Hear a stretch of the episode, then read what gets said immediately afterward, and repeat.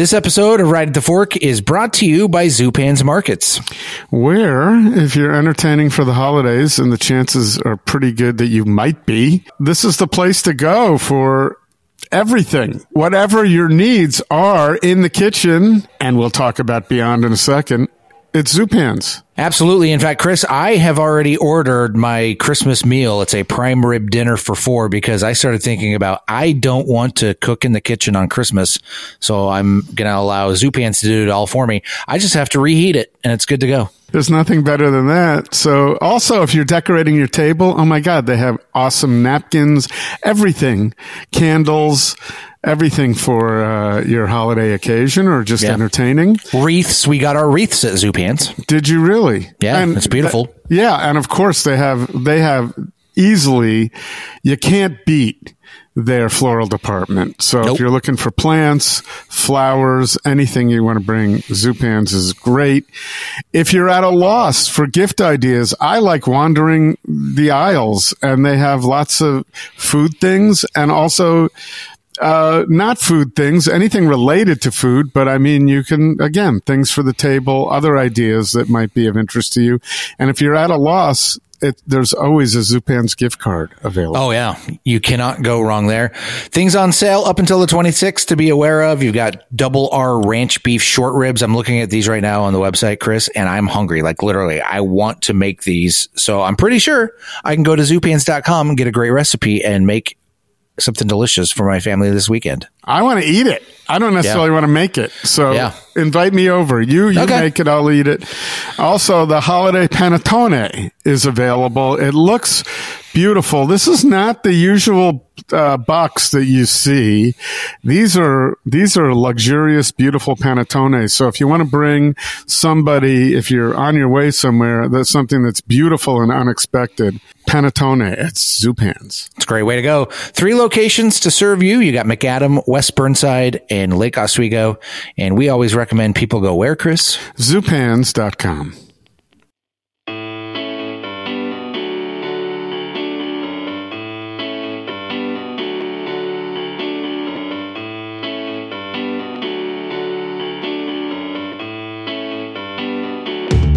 All right, here it is. Time once again. It's Portland's Food Scene Podcast, right at the fork with your host, Chris Angelus from Portland Food Adventures, and I'm co host, Court Johnson. Thank you, Court, and I hope you have a great holiday as we all wish everyone a happy holiday as we inch closer towards completing 10 years of podcasting on Right at the Fork.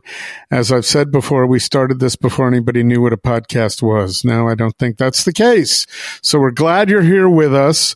We encourage you to subscribe so you can continue on with us into our second decade of recording this podcast. Um, it's been it's been quite a run, and we've enjoyed it. And I have to say, these last two episodes of 2023, I enjoyed immensely because we're talking not necessarily about backgrounds.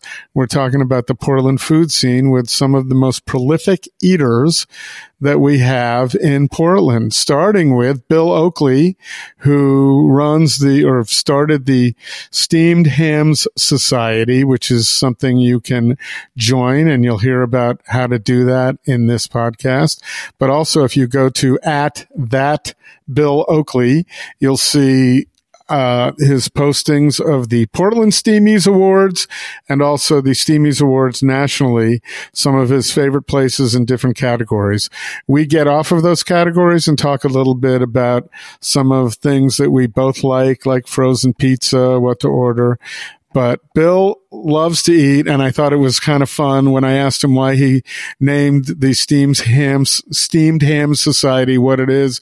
It was because he didn't like the the term foodie, which n- none of us really like, but he didn't like the food ter- foodie. So it's a, it's a society made up of foodies. So, uh, good one to follow. So I enjoyed this conversation with Bill quite a bit. Uh, Court, you interviewed him back in June of 2022, where we talk a little bit about Bill's background as a showrunner, um, with uh, a little show called The Simpsons, where he also wrote there for quite a few years and how that all came about. So that one I encourage you to listen to as a companion piece to this interview right now with Bill Oakley of the Steamed Hams Society. Right at the Fork is brought to you by Zupan's Markets. Unsurpassed quality from the best meats and wines to local baked goods, fresh flowers, and an extensive craft beer selection. Step into Zupan's and be inspired for your next meal. Food loving customers and local chefs know that Zupan's is the place to find the very best Northwest Bounty in Portland. West Burnside, Macadam, and Lake Oswego. Local and family owned for over 40 years. Zupan's Markets. Ringside Steakhouse. For over 78 years, Ringside has been providing the best steaks and has been the home of the beacon of great hospitality in Portland. Make a reservation today at ringsidesteakhouse.com. And while you're there, sign up for their mailing list to be the first to find out about exciting specials and events going on at Portland's beloved Hallmark restaurant, Ringside Steakhouse. And by Portland Food Adventures.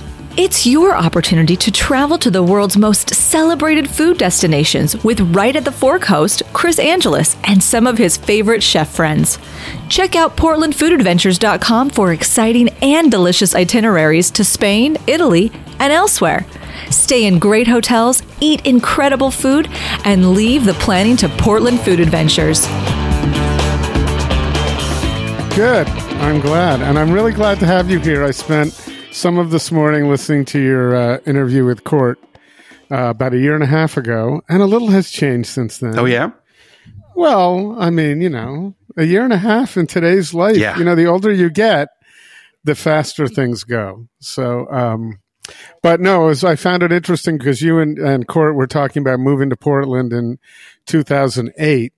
And I was wondering if all those wonderful reasons for, you know, leaving LA and Portland looking like a better place for you still held true.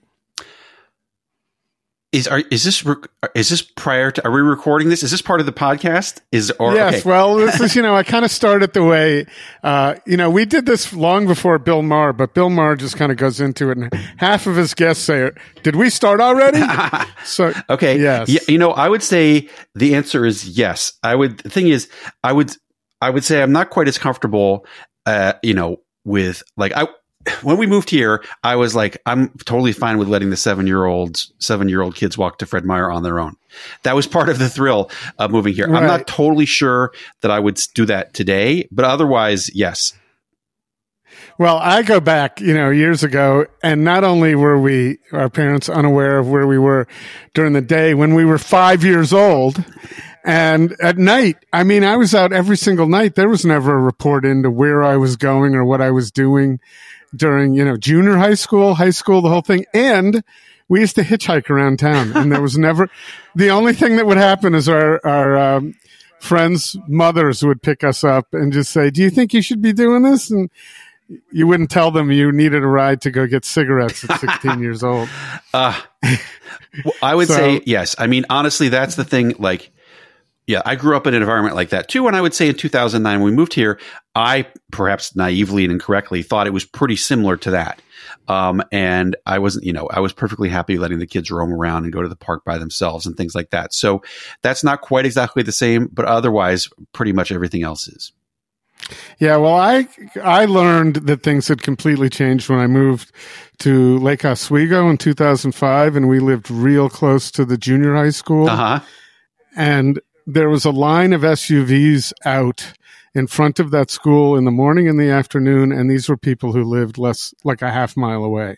So their kids weren't even walking in that in Lake Oswego. This is not. That's a know, whole different universe than Portland, though. You can't even, comp- it's not even the same, it's, it's barely even in the same planet.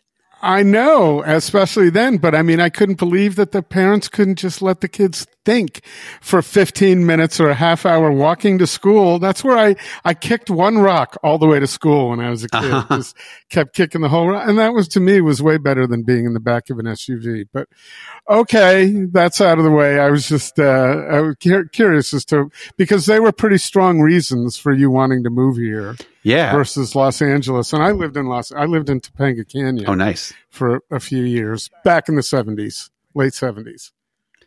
Well, I would say the thing, the other thing that's changed is that the kids, those little kids that we moved here to raise, are all grown, are practically grown up now.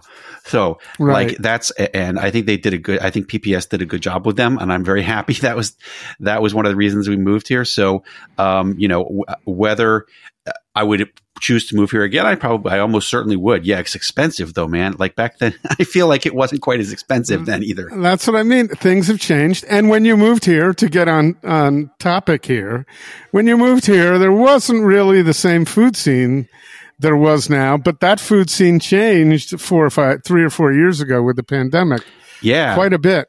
But it's still here, and I'm so glad to see people like you and Gary the foodie really keeping up with it, so that people like me, who are a little removed, more removed than I used to be, I was right in the middle of it for a long time, but so we can keep up with it through you, through uh, live vicariously through you. Cool. Well, I'm happy to provide that service um, in, in the course of, of eating my meals. Um, you know, and I would say the thing about that I've realized upon doing this is like at least half the stuff I do is devoted to food carts, you know, and that's one thing that like that I recall when we moved here, there was only a couple of cart pods at all. There was that big one downtown and there was Mhm. the Hawthorne. What's that one called? Where they have that with, with Potato I think Champion. it's just called. It has a right, I think it's. Well, I think it's just the Hawthorne food carts, you know, and, and you and it ha, and it's gone through iterations. You're yeah. you missed what was the uh, the one that I thought was amazing that moved. I'll think of it while we're talking. I'll look it up. But uh, it's where Chicken and Guns is now. Yes, And, yes, uh, I remember no, that was that was Whiffy's- Whiffy's, fried Food pies. Pies. I was there. Whiffy's fried pies. There was that was Right. back when they only had uh, Potato Champion and Whiffy's fried pies and Perriera Creperie, and I think maybe Right. Pyro Pizza was there. But yeah, and then like this huge explosion of food carts, you know, that that took place, and all these pods, which we still have, most of which we still have, took place, and I think it really peaked during the pandemic because carts were a great place to go to get to eat during the pandemic. And I think like since then we've been a little bit on the downswing and carts have been leaving and moving and stuff. But honestly, I really like going. I don't. I think part of it is that if I often go out for lunch, I don't like to go sit in a lunch in a restaurant and have lunch by myself. But doing that at the cart, perfectly fine. I yeah, I'd rather be inside where I'm covered and not. I don't know. Um, and I, I would tell you, I surmise this. This is my hypothesis why food carts may. I don't know. I don't have the data, but why food carts may not be as prolific as they were is that the people who could get together, get the the funds together to start a food cart years ago are now doing pop-ups instead. It's less expensive. You don't oh, need the that may be true. you don't need the physical plant that may so be true. I think they're if they're trying to get a restaurant, get some traction on a restaurant, if that's the goal, I think they're they you know and they have probably people they used to work for who own restaurants who are looking for something to do with it on Monday or Tuesday night. I think that's that's my guess. That's definitely to what pa- has part of it, I'm sure. And also, I understand. Yeah. I mean, I remember last year or two ago, there was also this thing about the water that, that the new regulations regarding like wastewater and stuff from carts that caused a lot, Mhm. several carts to have to go out of business or or or relocate. So, like that, it for all I know, that could be part of it too. Yeah, I get there's a lot of factors, but um, but yes, they were perfectly positioned, as were pizza places during the Yeah. pandemic. You know, they they were already in that business of take takeout. So uh, let's start there. As long as we're talking about pizza places, I'm looking at your 2023 Portland Steamies list, which is I find it very interesting. It's not too car- it's not too cart It is not. It's about half and half, isn't it? And and you're right. A couple of those are pop ups. Right, they're pop ups, but they're also um, pizza. Here's the one thing that, that that the first thing I took out of it is of all the great pizza places in Portland, you've got a cheeseburger vegan pizza on your list. That's the one that you honed in on somehow. Well, okay, no, there's all there's another pizza. There's a Detroit pizza on that list as well. Where? Uh, it's that? the th- fourth from the bottom. It's the one from Ruse Brewing Crust Collective. oh, So Yeah, let, I'm sorry. Let me explain. One of the things about the Portland Steamies is you're not allowed to win more than once.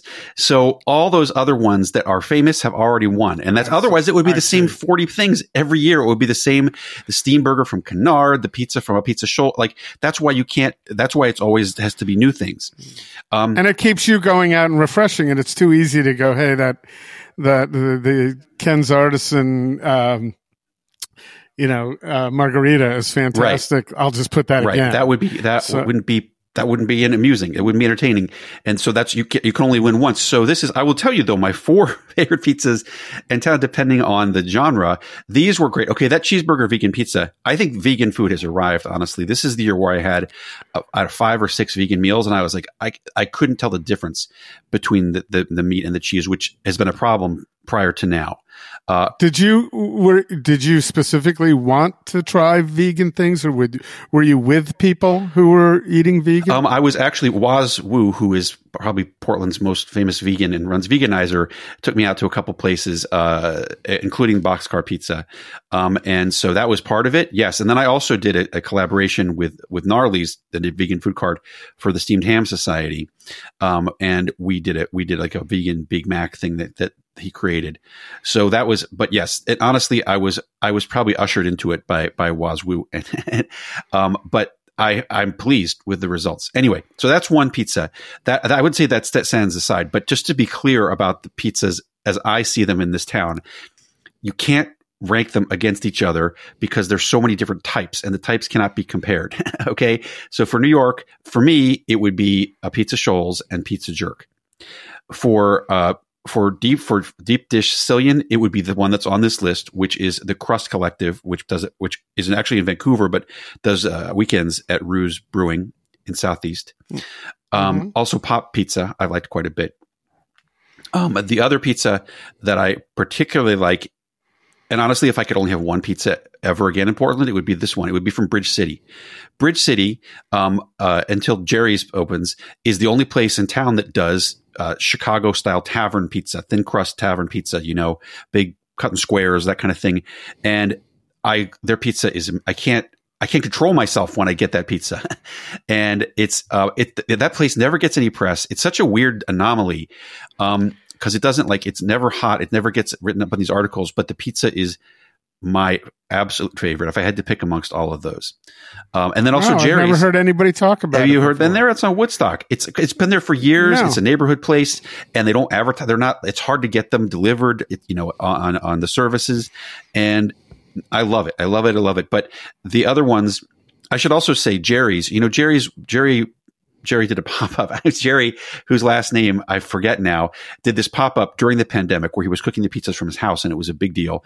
He's going to be opening a restaurant soon, which also makes uh, thin crust Chicago style pizza, which is going to be which is going to be spe- spectacular too.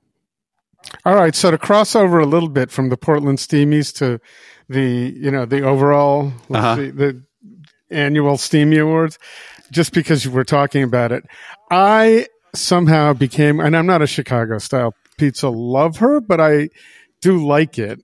Um, you know, I'm from New Haven, just to give you a Yes. All right. Well, New. Haven, you got your oh, New well, Haven style pizza. so- yeah. You like it all Yeah, burned. You so- like it burned, big burned No, patches see, on that's it. That's the bullshit. that's the, the so everybody anything that's got char on it, they call a New Haven style pizza, but uh, they don't. I don't think anybody serves real New Haven style out here. They can call it that, but it's not. But at any rate, to go where I was going, I discovered Lou Malnati's online at uh, on Goldbelly a few years ago, and I started ordering that. Well, they just offered a uh, Italian beef pizza. So with the Italian beef, peppers and onions on it, a special. This was like a month ago, a special. But they also offered the thin crust. Yes. You could you I've could add those. that to the order. So I ordered that, and it's pretty good. So you know, as far as just crossing over to the kinds of Well, foods, let me turn you on. you let me turn you on to some other alternatives to those, okay? Because Lou Malnati's is, I would say, is acceptable, but as far as the ones you get from Goldbelly, Giordano's, I think is is significantly better. Um, and that's Chicago style. Yes, it's another place in Chicago. And at Pequod's, everybody always talks about Pequod's like it's it's the absolute best place in Chicago. Well, in terms of the ones you get from Goldbelly, I didn't think it was as good as, as Giordano's. Giordano's also requires a little bit more effort to cook, you know, because when you get it, like you cook it and then you have to, there's a separate packet with the sauce that you put on and it, you can see how that makes it better. Um, furthermore, if you're looking for thin crusts, I actually go have the ones I have loved best have been not from Chicago, but have been these ones called Heggies from Minnesota, which is like they call this. It's like their te- their their gold standard in in bar pizza, tavern pizza, and I also like the St. Louis ones, which people a lot of people hate. You know, St. Louis pizza has that Provel cheese on it. Um, and it's a little bit more like a ricotta type cheese, I guess.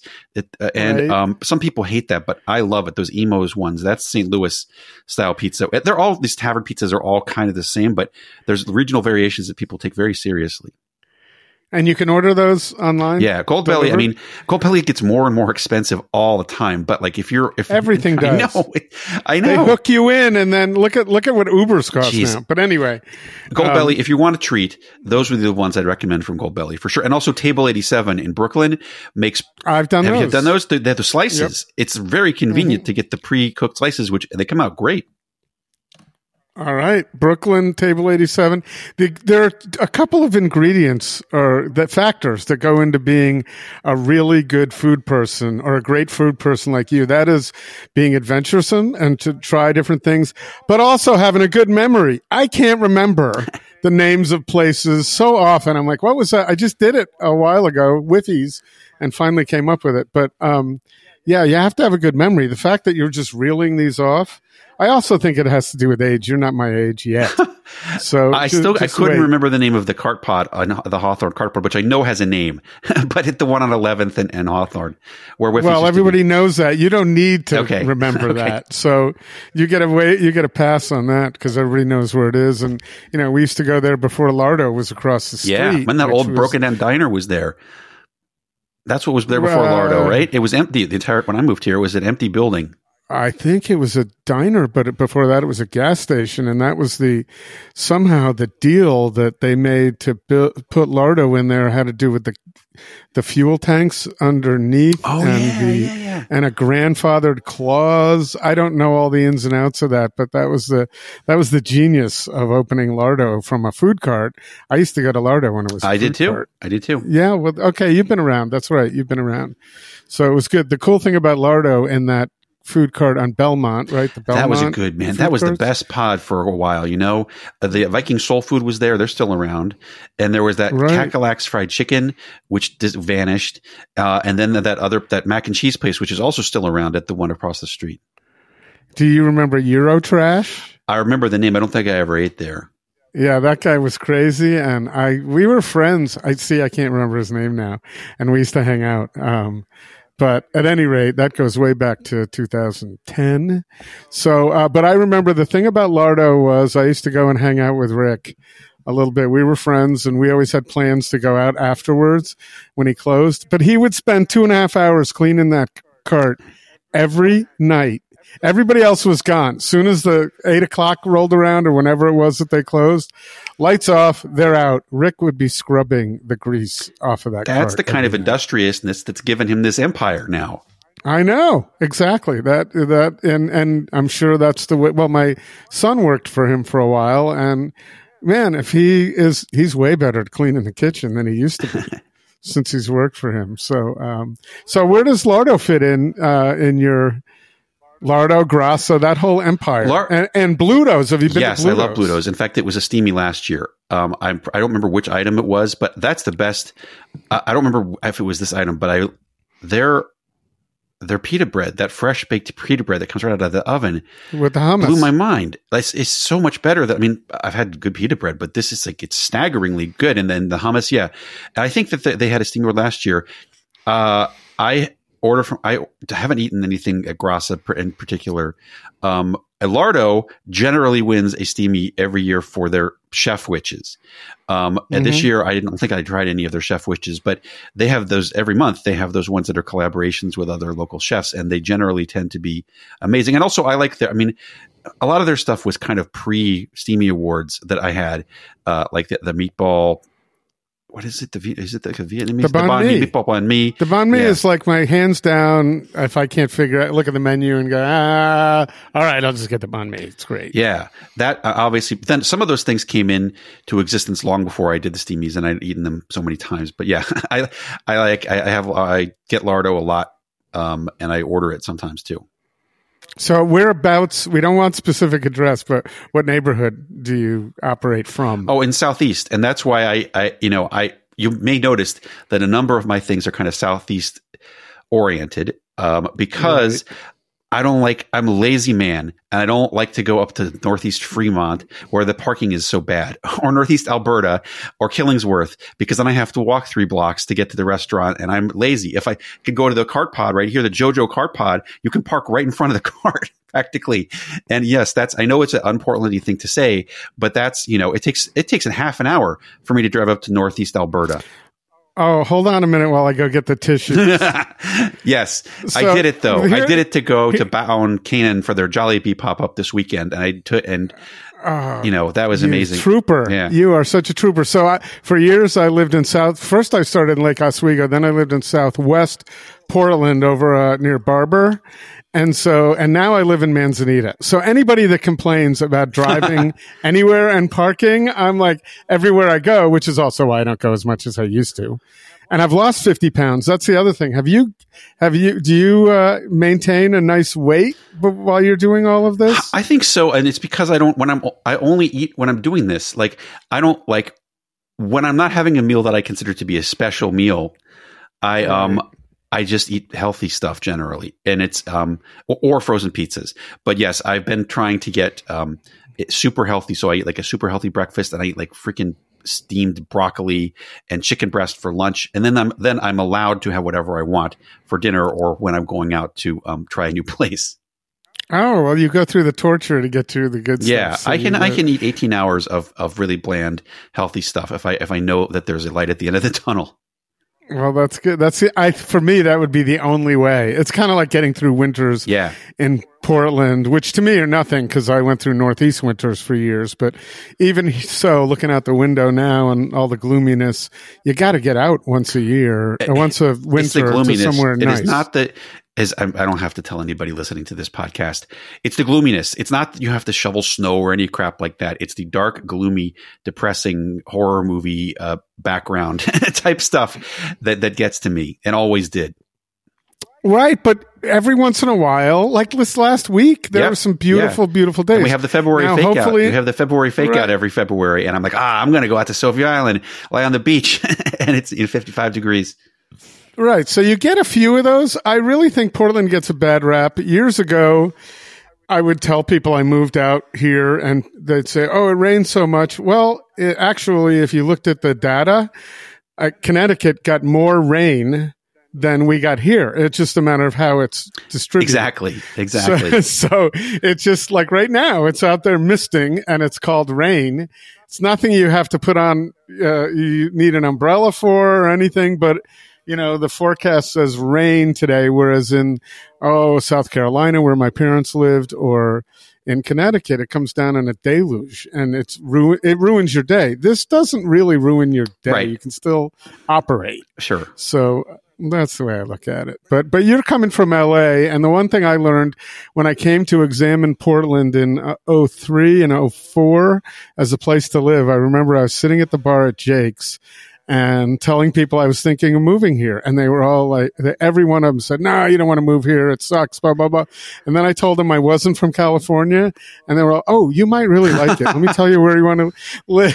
so uh, there's that difference. You came here from California, so you've withstood the broccoli and bland chicken.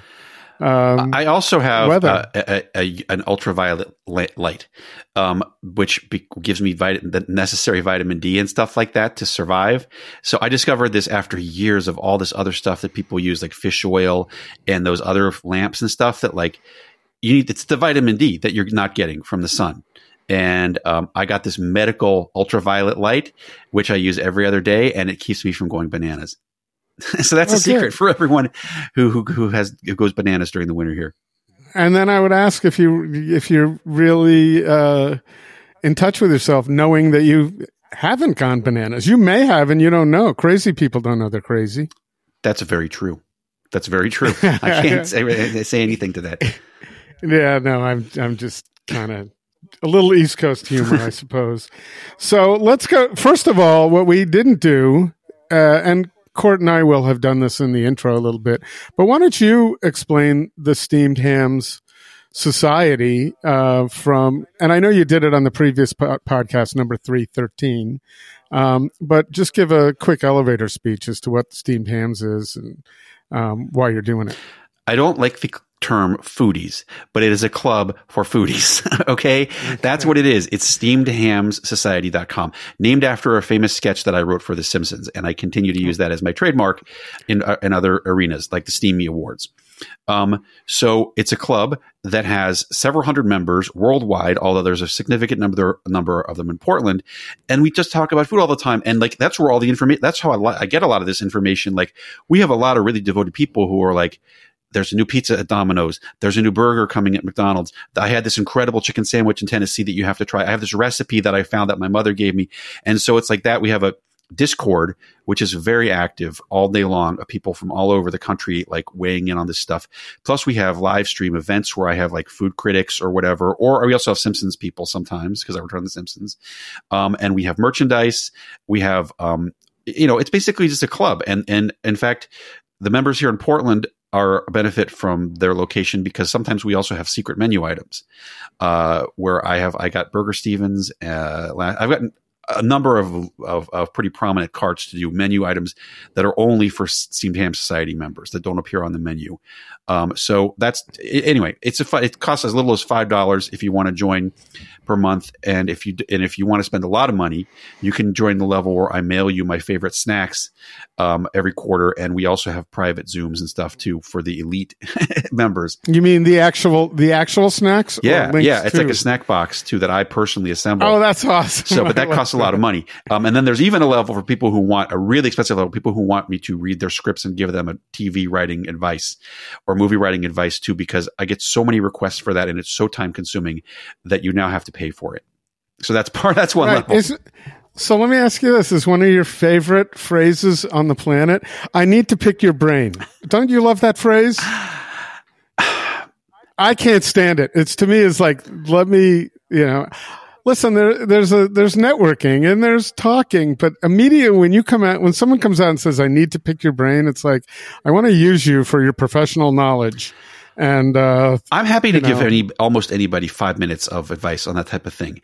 But reading people's scripts is the, is so time consuming and so boring. And so I don't want to read professional scripts. I don't want to read my own scripts, you know? And so if you want me to read your script and think about it and then give you thoughtful feedback, I now charge for that because I don't like doing it. All right. Can I get you? Can I can I get you listen to five minutes of our podcast and give us a little feedback? Maybe at least this one. Yeah. At least this one. Okay. You can write afterwards and say, "Listen, Chris, man, you could have done a lot better than that." so um, I appreciate that. So, as part of the uh, steamed hams, and let me point out to anyone listening, it's a plural ham. It's not just steamed ham; it's steamed hams, right? If yes, you're looking it up. Right um, you do your Steamy Awards, which you've alluded to, and I'm looking at your 2023 Portland Steamies, and I just wanted to go down a few of these. Absolutely. Just, a, just and we can talk about the National Steamies too, which are also a different sort of animal because they're videos that I do every year. Right. And I want to talk about that too. Okay. And I also really enjoyed you on the food that made America, by the way. Thank that you. right at, that was right after you did the podcast with Court long ago. And then here I am watching that and you pop up and I thought, well, that's fucking awesome that he's doing that. And how fun is that? And what a great show. I love that I whole series. It's so good. The, it's so everything. The food that built America, the, uh, the Titans that built America, yeah. the cars that built America were pretty cool. It's too. really good. It's really good. And yeah. there is a it, season five. I'm, I'm season four quite a bit as well. You saw season three and season five. is I just filmed some stuff from season five. So it is coming back and you're going to hear me talk about things like Tropicana orange juice and Seven Up, and all sorts of stuff like that. Very awesome. Those were and just watching that show to hear where all that stuff came from, or the the war between Pizza Hut and Domino's yeah. was really yeah. fascinating. Um, and just Hostess kick everything. It's really really cool. I think I show my age when those things are of um, paramount interest to me. I, I enjoy oh, that. Same, probably. We go way back. I don't know if you if in Maryland they had Wetsons? Did they have Wetsons 18 there. cent burgers? No. Yeah, well, that was probably the Northeast only. But uh, I remember when our first McDonald's opened in Norwalk, Connecticut, and uh, going there, that was kind of crazy. So um, they've opened a couple since. So, um, okay. Well, while we're on that topic, when you go to McDonald's, what do you order? I remember you saying you don't order fries because that just fills you up. Yes. Well, normally I just order cheeseburgers. I love their regular cheeseburgers. Sometimes I play around with modifying them in various ways. Um, if I if I want something more substantial, I always get the quarter pounder deluxe, which is a quarter pounder with lettuce, tomato, mayonnaise on it, which I believe is the best nationally available fast food burger. Now, there's a lot of caveats to that because I don't consider Five Guys to be fast food, et cetera, et cetera. But as a regular fast food thing, the quarter pounder deluxe, now that they have the fresh beef and it's not frozen, is I think is my uh, cho- my choice for the best. Can I tell you what my problem is with that? Yes. I, I ordered it because Gary told me I had to order. Yeah, it. he liked it too. Well, he was. I think we we both share that. Right. So I often am eating in my car when I, you know, I'm on the coast. So I don't really feel like going in there. And my dog's in the car and I, I feed him leftover burgers. But my problem with that is because of the fresh beef, it's a little greasier than a regular quarter pounder with cheese. And therefore everything's sliding all over the place and lettuce is all over me. You and can't drive It's when you're hard to it. eat. You can't- I don't drive. I sit. And Oh, okay. Well- sit, but I'm in my car, but it's just, to me, is sloppy. The experience is sloppy. is. Same reason I'm not a big pho fan because, or ramen fan because it's all over my shirt. And, um, that's part of the eating experience for me. I hear you. I mean, cheeseburgers solve that problem. You can eat those while driving 100 miles an hour around curvy roads because they do not drip and they they are not greasy enough to, to cause trouble. Right. My favorite now for the last year, and of course the app, you can get it even cheaper. Yes. Is um is a fillet of fish. I like don't know. too. I used to like them years ago, but I love that. To me, it's feels a little healthier, and uh, it's obviously not that healthy. It's very good, and you can modify it in interesting ways too on the app. Um, I believe that putting, I think it was lettuce. Somebody told me a hack, and it was, I think he was adding ketchup, lettuce, and tomato, or the Mm. tomato onions was actually made it really good. Um, I haven't tried that in years, but there are a number of other ways to modify. The app makes it much easier to modify the stuff. You can double the fish on the app too. Ooh, I never tried. That seems like too much fish. That's what I thought too. That's why I haven't done it, but I find I find that interesting. Um, but you know, it's interesting. For years, no one really cares. But I was just a, uh cheeseburger, ketchup, and maybe on uh, grilled onions on my cheeseburger. I have gotten better at appreciating lettuce, tomatoes, sauces, that sort of thing. Um, but you know, I was always about the big, thick, medium rare to rare patty. Well, that's a a, different type of thing. Those often Right, you don't need that stuff. A burger. pub burger, you, you you're expecting to taste the meat, and you want that nice steaky flavor.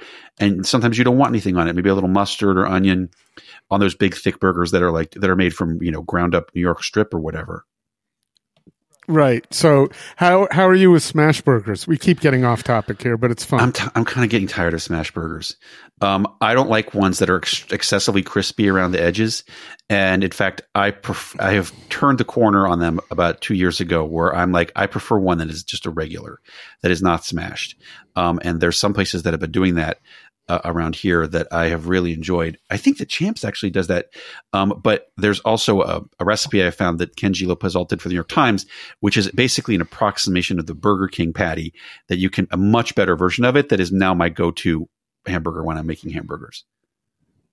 Very nice. All right. So listen, while we're on this stuff that isn't Portland, let's do let's stay here and we'll come back Okay. to the steamies, right? Uh, a little bit of a tease.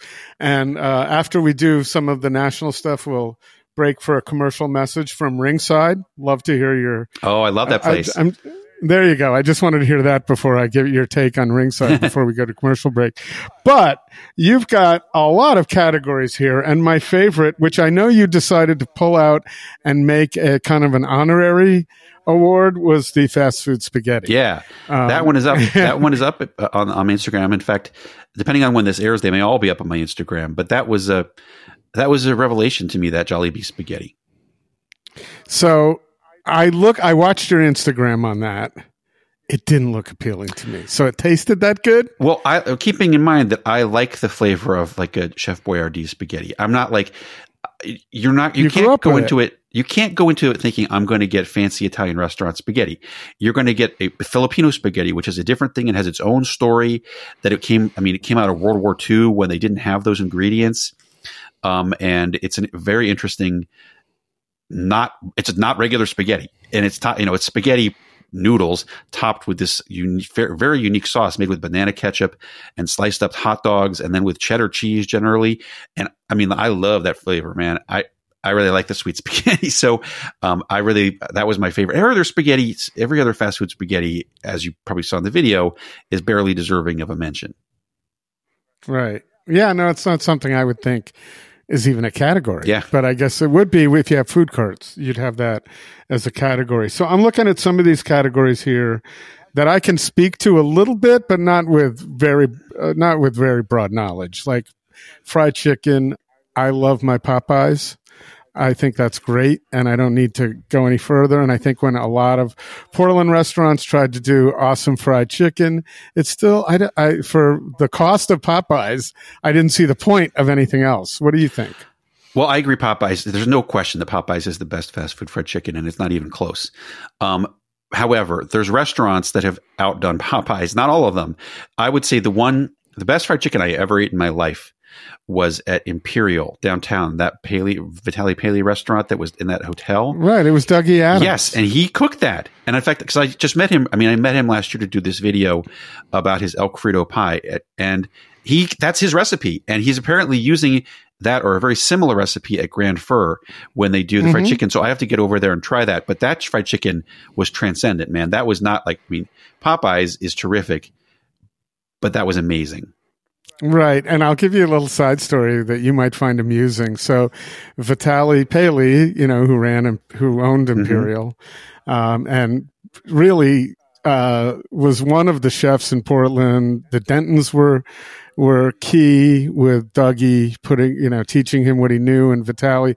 But Vitali came to me once and said, you know, I spent all these years learning French cooking, winning James Beard Awards. And the thing that's getting me all the fucking attention is Dougie's fried chicken at my restaurant after all of that.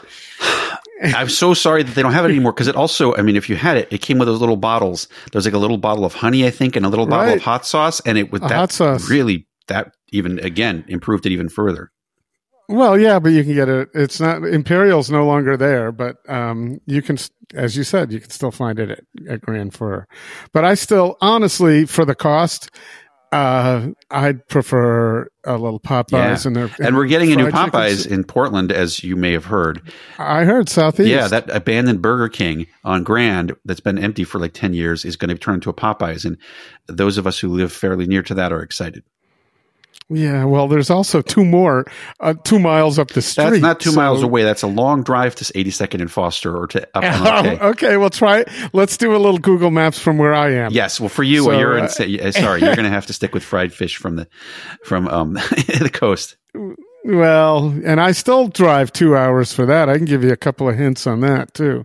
But, um, but at any rate, we, we loved Popeyes and the fried chicken sandwich was worthy of all the attention that it got there too. Yeah. I thought. Absolutely. Um, so that's, that's a little, when I'm around Portland, I'll pick it up and bring it out to the coast. So, all right. So, um, so when you, your fried chicken, I didn't see this. That so award was eliminated. Me. Many of the things on that poster, and, and, the fact that I wanted to keep it to ten awards, were eliminated. Okay. So not uh, it's not necessarily what's on that poster. The poster was created a month before I finished the awards. Oh, I just printed out the poster as my uh, to go from here. So uh, you can tell me as we go. So, but you uh, you had to have one that you in the country. Like, have you been to you've been to Zaxby's? Yes, I thought Zaxby's was pretty good.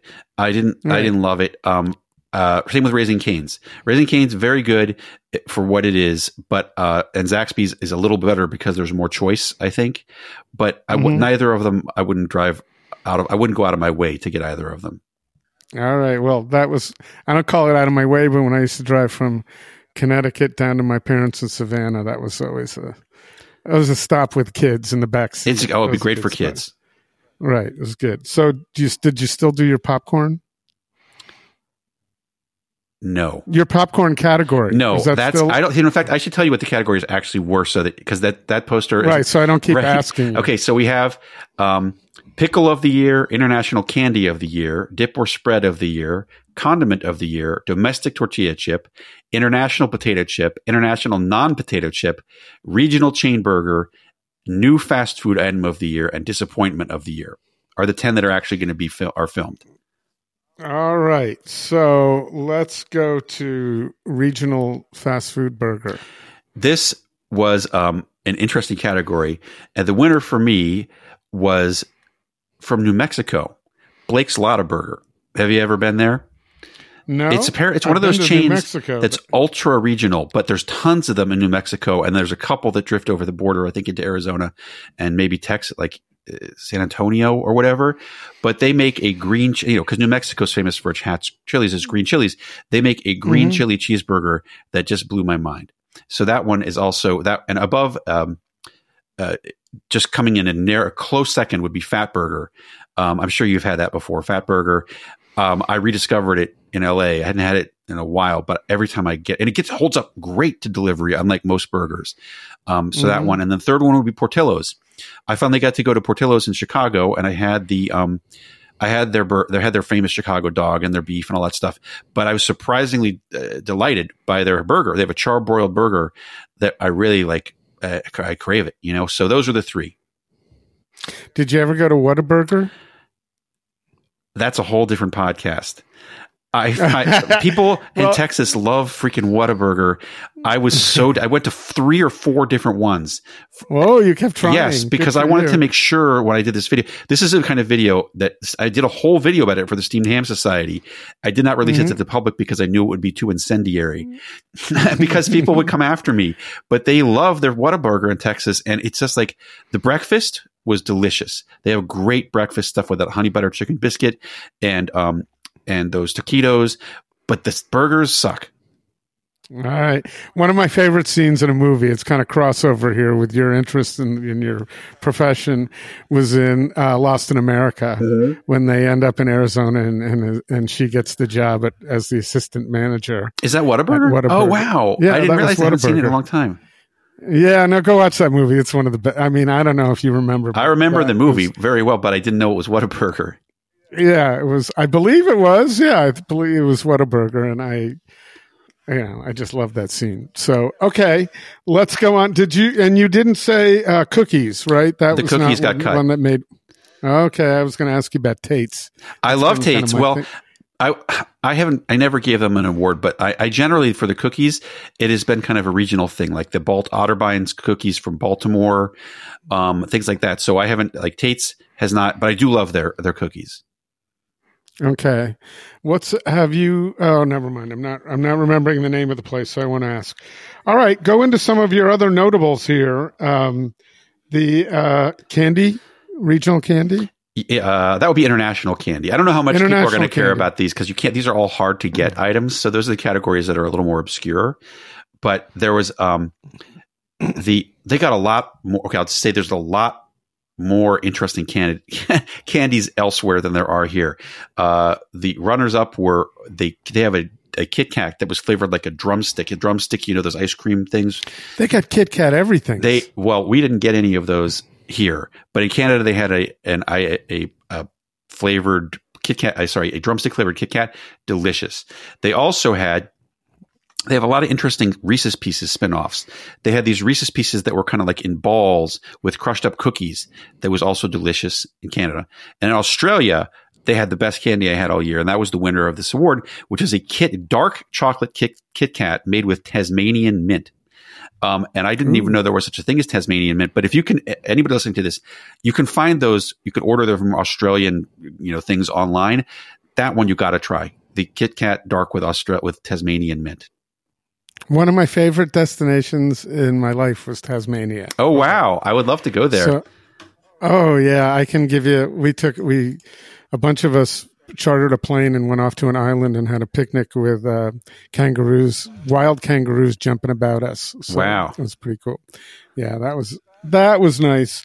All right, some other notables uh, nationally that people might have an opportunity to try. okay, yes, absolutely. Well, um, this is coming out after the awards, right? This podcast. No, this is gonna. This is coming out Friday, the twenty. Oh well, that's when the last award is posted. So fine. Exactly. Okay, I would like to talk about a couple things that are, that that would apply to everybody.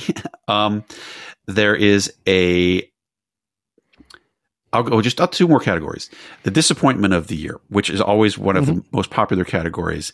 Um, that uh, there's a lot of bad stuff out there. The two bad, the the the runners up, second runner up, pink sauce. You may have heard about pink sauce, which um, became a huge thing. It was mainly uh, TikTok driven, um, and it became a huge thing. And now you can buy pink sauce in stores everywhere, at, at, every grocery store, and it is just a sauce that is pink, and it's kind of tastes like ranch dressing a little bit, but it is gross. Um, and I do not. You mean it's not like a vodka s- tomato no, sauce? No, no, like no, no, no, creamy no. tomato it's, sauce. It's, the, its closest analog would be kind of a weirdly flavored ra- ranch dressing that has gone very bad in some way. So don't buy pink sauce. Um, above that, where this Doritos had a rare miss with their spicy pineapple jalapeno Doritos, which you can still find in some places, which tasted like uh, chemicals. It tasted un. I think personally, I would love a pineapple jalapeno flavored item, but this tasted so strongly of chemicals that it was nauseating. Lastly, White Castle. Now, I have, you know, White Castle makes those microwave sliders, and I've loved them since they came out in the Mhm. 80s. Um, and, uh, but this year they launched these things called Castle Bites, which are basically like Totino's pizza rolls, but with burger inside. They're Mm. repulsive. Um, they, the, when you eat them, and well, first of all, they smell, they smell and presumably taste like cat food.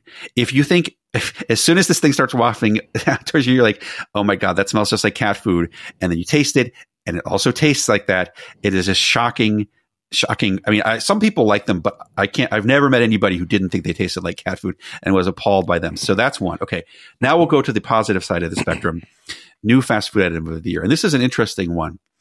Um, there's a couple of there weren't honestly that many interesting new items this year. There were a lot of kind of spins on the same old crap, um, and so these awards are a little.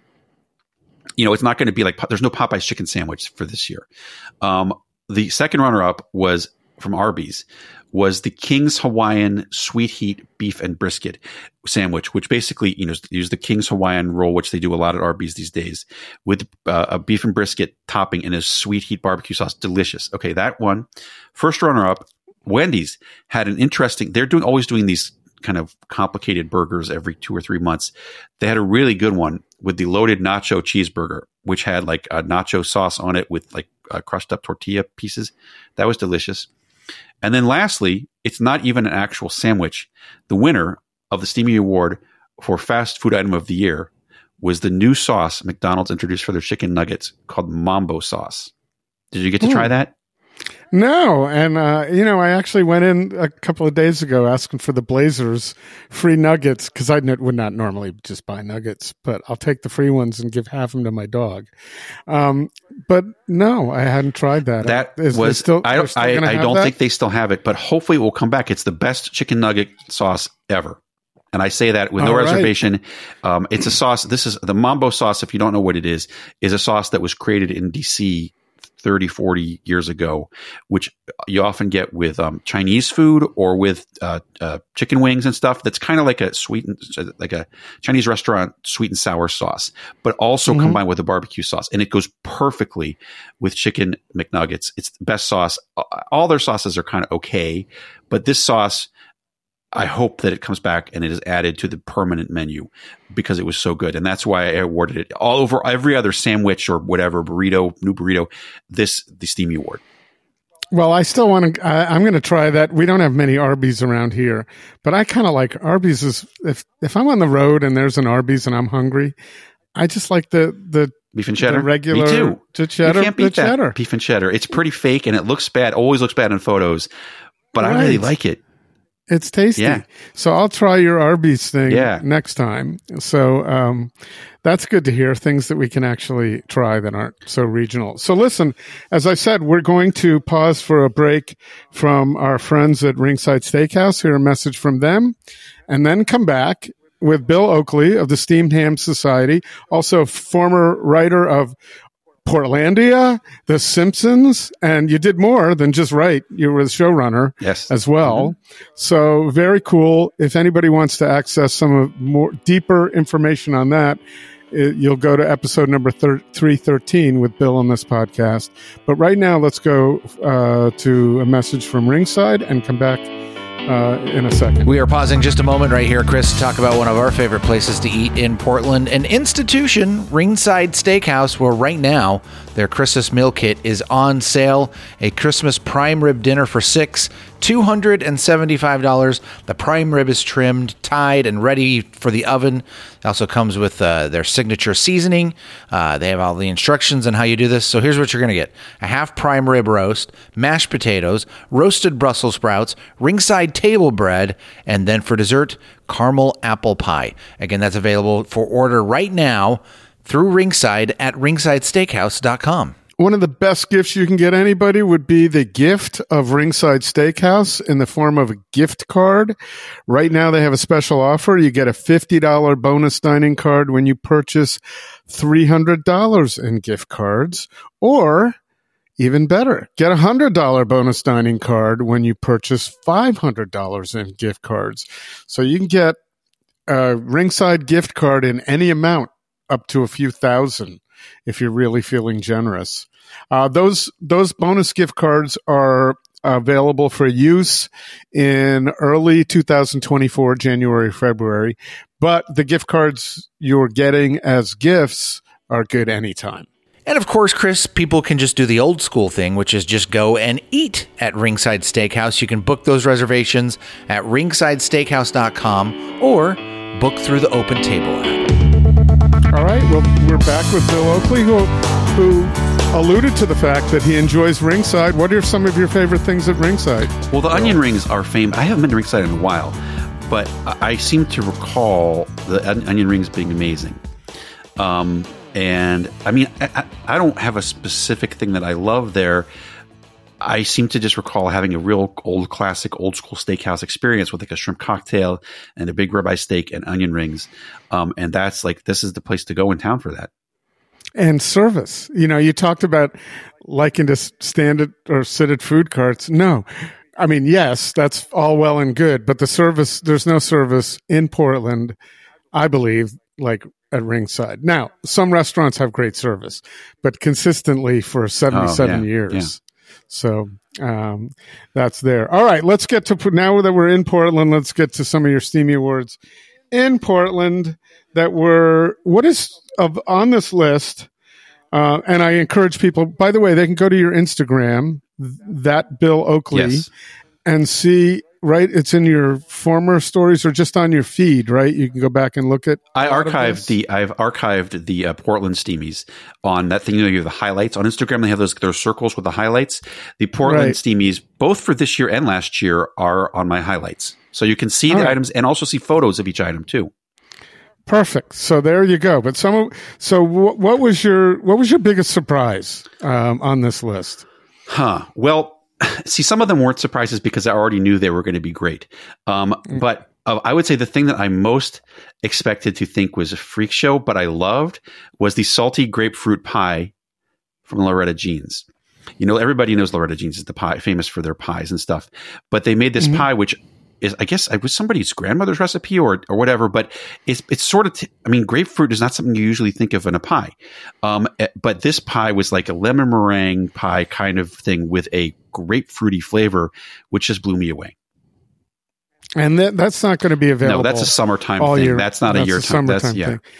But the cool thing is on this list, if you just look at the places on the list and go to the places, even if they don't have that specific item, you're pretty much guaranteed to get something that's delicious and maybe unusual, right? So Yes. Loretta Jean's, right? You can't go wrong at Lo- for sure. Jeans. And I'd say two thirds of the things on this list are permanent menu items at these places. There's some that are are that are specials. For instance, the gelato, you know, the, at, at Pinolo Gelato. Um, but most of these things you can find on the menu uh, consistently. But that's the other thing is Pinolo Gelato is you go in there and anything you have is going to Yeah, be delicious. That's They what happened with really- this thing. This thing, I Right. when I go to Pinolo Gelato, unlike every other place that I go to, I'm like, I want the weirdest thing you you got. Right. and I would never order, never, never, never consider ordering something that had fig compote and ricotta together. But I did because I trusted them, and it was spectacular. Well, that sounds good to me. I'd be all over that. It's, you know, some of the things at Salt and Straw, same thing. I'd like to, I want to at least taste some of those things, but Pinolo, man, everything's good, but the, it's the seasonal stuff that like N- Nick Zukin brings them, uh, product to put into their gelato a lot. Mhm, So, um, Yeah, that's pretty cool. So uh, you've mentioned the two places um, that I'm aware of, oh, both on Division, by the way. Yeah. correct. See, that's where I, I, I can walk to those places. I don't have to worry about parking at all. Right. So um, the you know what else looks good to me is the pork milanese. That place is. A, have you been to that place? no, I've heard about it. Yeah, it's a. It, uh, it. I went to a preview night thing where we got to try everything, and it was. Um, it was staggeringly good. I know it comes from the people behind Olympia Provisions, and this pork was is raised like in a really really careful way, like humanely, and it's free range and stuff, and it really. Um, it's, I was I, everything is there. Everything at that place is terrific, but this was like it's mind blowing.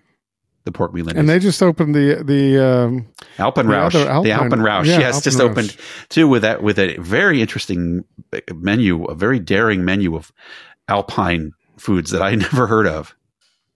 Yeah, no, I I've been wanting to go there. Anything they do, also, forget about just at a restaurant or at their, you know, retail on at retail, but anything they Oh, do, yeah. any restaurant they open is great. going to be good. So um, that is, I'm going through this list: corn dogs and hot dogs. Man, There's a lot It's so more hot nice to see what people talking about that. There's more hot dogs than ever on this list, and that's I think the thing that binds it together. This was the if I had to pronounce it, No pun intended. this if, if I had to pronounce this uh, and some generalize about this list, they say this is the year of the hot dog pop up because three of these things were hot dog pop ups, and I guess you know there's probably not a lot of money to be made in having a hot dog restaurant because there's they're they're failed. A couple of them have failed in in the past ten years here, but as Oh, a sure. pop up with an interesting set of oh I guess you know wait I stand corrected that's that one on Hawthorne that um that I, has been around for years that I keep the forgetting. one on Hawthorne. It's like Hawthorne and 45th. Oh, way out there on the on the north side Yeah, of the road. Yeah, right near um, a Yeah. Pizza Scholls. And I, I can't, I I, can't remember what it's name. called either, even though I've been there so many times. Anyway, so this year I, there were a number of interesting hot dog pop ups. Um, Third Coast, the one um, that uh, the you know Carolina Slaw Dog from Roman Sam's Hot Dog Pop Off, and Felton and Mary's. Everybody knows Felton and Mary's here because they make that incredible barbecue sauce. But they also have their hot links that they sell, and they were doing it um, they kind of like a Mexican style version of the hot link at one of those pop ups, and that also was, was fantastic. Has Otto's hot dog out? I on- love Otto's. Have ever made it onto your Yes, list? Yes. In fact, I think it's been on there. It was on one of the earlier entries on the list. I love Otto's hot dogs. It's great to go. There. I don't even know if they do it in the winter. Maybe do they still do it in the winter? But like in the summer, they have those grills out there in front of the place, and you can get the. That's what I you know. That's this go to hot dog in Portland for me. And their and their deli meat is great too. Yeah, get it's a, that well. place is great. Yeah. All right. Well, good. So, have they made your list in the past? I'm that's just a ninety nine percent certain they were on the list last year. All right. Okay. Let's find the most unusual thing on this. Zach's Shack. other than the Grapefruit Zach's Shack is the name of the hot dog place on Hawthorne. That's also a very good place. Zach's. See, it always comes. Yes. eventually. At least it at least it came while we were still recording. Um, so, what's the uh, most unusual thing f- so that the most adventuresome people listening to this podcast could go try? well, the cheeseburger vegan pizza that you already mentioned. Um, Right. Then there's uh, the well, the salted Oma's. I'm sure you've been to Oma's. The salted egg yolk, the salted egg yolk curry fries. Um, were the thing that made the list. Oma's made the list last year, I think, too, for their burger, which is also spectacular. Um, but this year, the salted egg yolk curry fries, again, doesn't sound to me like something that I would love, but I did love it. So, have you been to Gado Gado? I've never been you there. Venture that far? Say it's too far for you. Yeah. It's over the highway. That's right. You have to cross the 84. I don't want to do that. okay. Well, then there's that, and then but you can go to Houston, the Houston Blacklight, their bar. Yes, I'm excited to try that. I have not been there, and it's that's also a fairly decent walk from from my area. So um, I would love to try that, and I'm sure it's. I, I've heard great things about it. It sounds really cool too. Yeah, it's it's very cool. We had the we are looking. The drinks seemed. I went the other night slightly on the sweet side, but we got down to a dirty martini on the, last item on the drink list, and it was great. So, um, really tasty. So, all right, Bill. Let me see. Looking at this. Li- oh, um, the chopped pork sandwich. Where's Pete's Meats? It is in what's the name of that place? It's not it's not Milwaukee. It's the one that's right next to Milwaukee. Gladstone? No, the other Oregon City. It's a, it's Oregon at that City, yeah. it's at that um, a cart pod in Oregon City that's it's connected to like a um, a brewery, microbrewery, and they got like Mhm. eight carts there. This place is like now that um now that Bark City Barbecue left town, you know that was a that I, I was sad to see them go at the end of 2022. But this is my favorite barbecue now is is Pete's Meats. All right. And so it's a cart. Mhm. And there's a lot out in Oregon City. I saw you. you The know, you Canard. have a big, They got a canard there gonna, now. I was about to say you got a big hard for, hard on for Canard. yes. And um, You know what they have And- there that you wouldn't that I and I hope they still have it is Salisbury steak. I think I gave that a Steamy Award last year. Did you have you had that?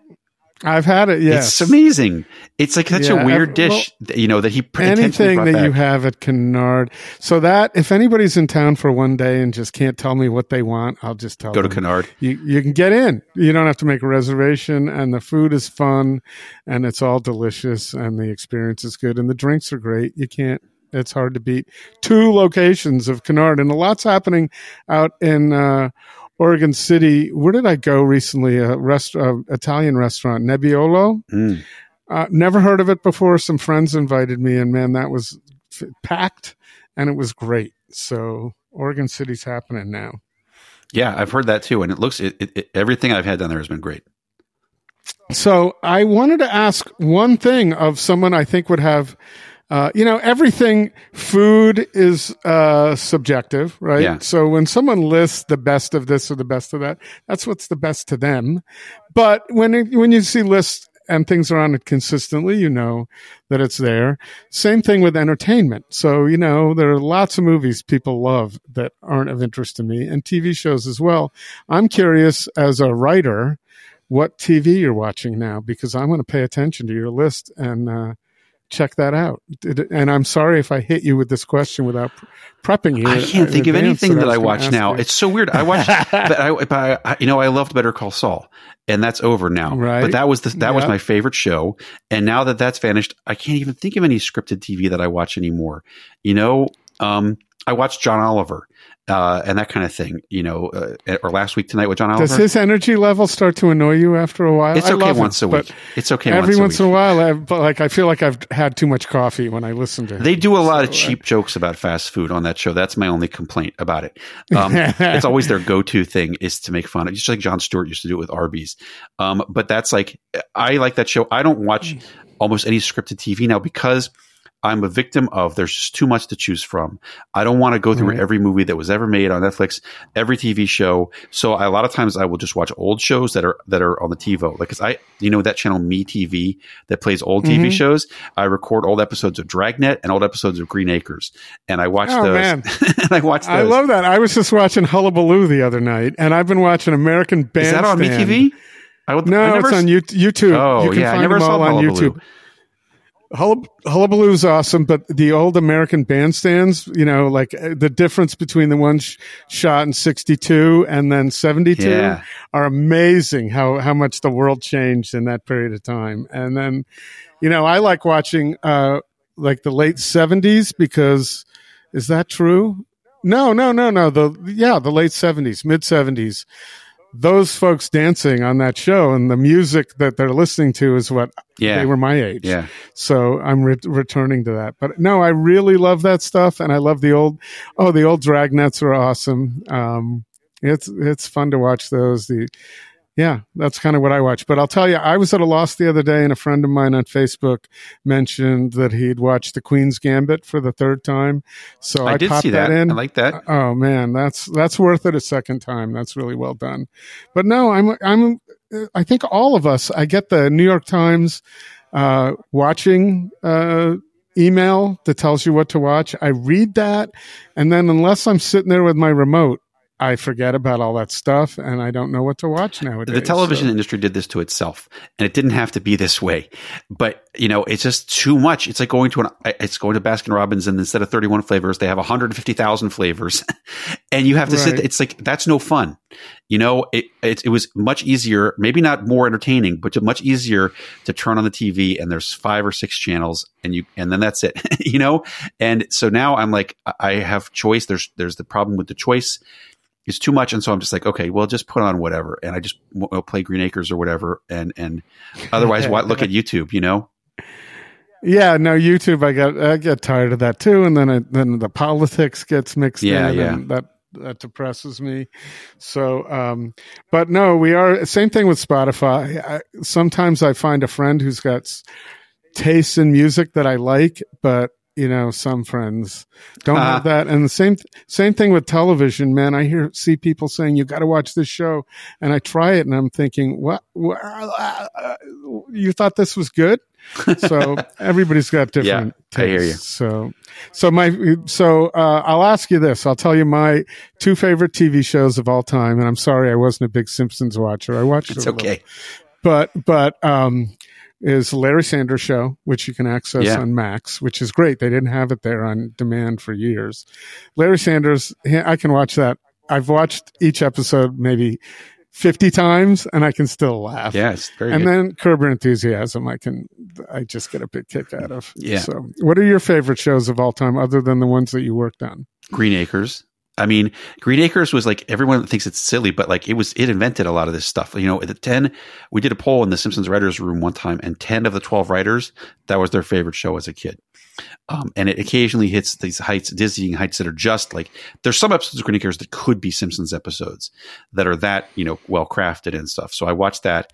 I gotta go back and see what you're talking It- about it's not, it's, it's I wa- inconsistent. i watched it but you know Some of the episodes are magnificent. Other ones are stupid, but they're but they're, it in general. I like that very much. Um, Simpsons, obviously, I enjoy very much. I liked King of the Hill when that was on. Um, I liked Better Call Saul. I liked like everybody. I liked Better Call Saul and Breaking Bad an immense amount, and I watched those. I liked Mad Men a lot. Um, but like after you know comedy, I don't like watching comedy TV that much because it's it's like work to me, you know. And I prefer to watch if I'm watching comedy TV, I don't want it to be 30 Rock. I don't want it to be Arrested Development where I'm like, oh my god, it's the apex of the comedy writer's art. I just want it to be like, haha, look at that goofy thing, you know, like Big Bang Theory. I just want to relax and, and chill out and not being like, oh my god, that deft with the that was a deftly written scene. Oh my goodness, like that. Uh, I know other because I've been in that business and I don't. It's it like work to watch those shows. Oh, that's interesting.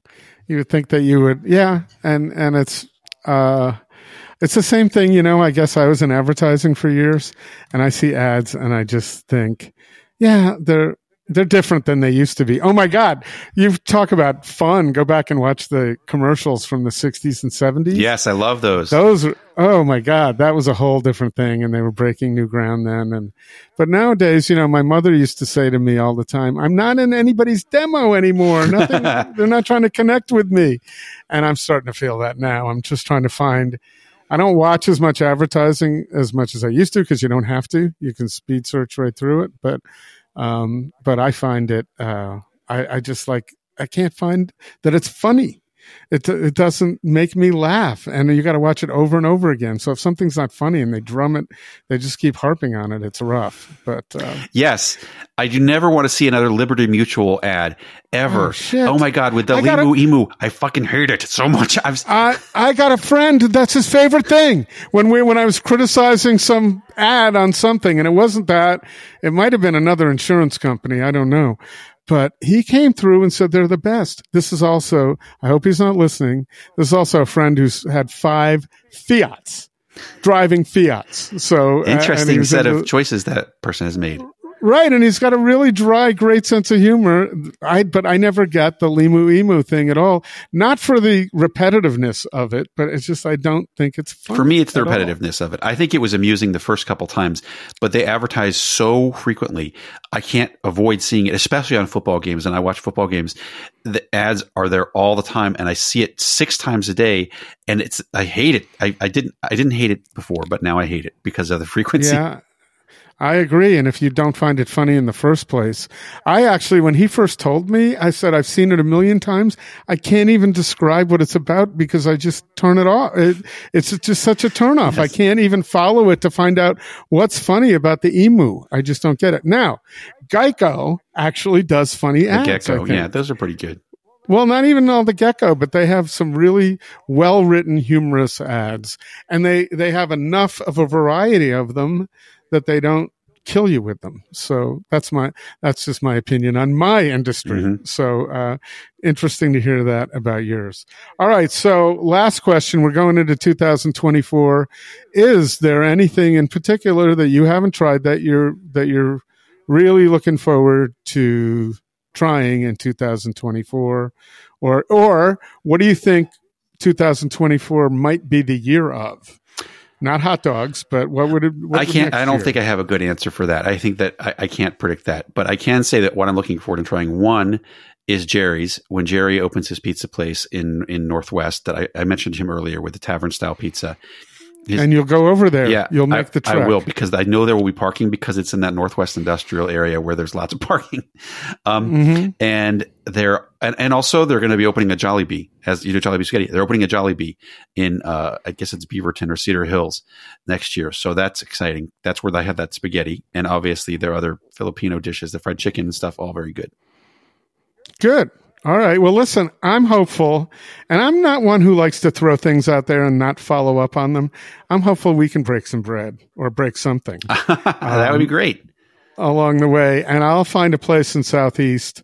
Um, to I'd like to go to Alpenhaus, but maybe there's something. I'd like to go there too. I also like to go to Akadi. That's one place I want to try that everybody says is amazing. Is that African restaurant uh, Akadi? You know, Yes.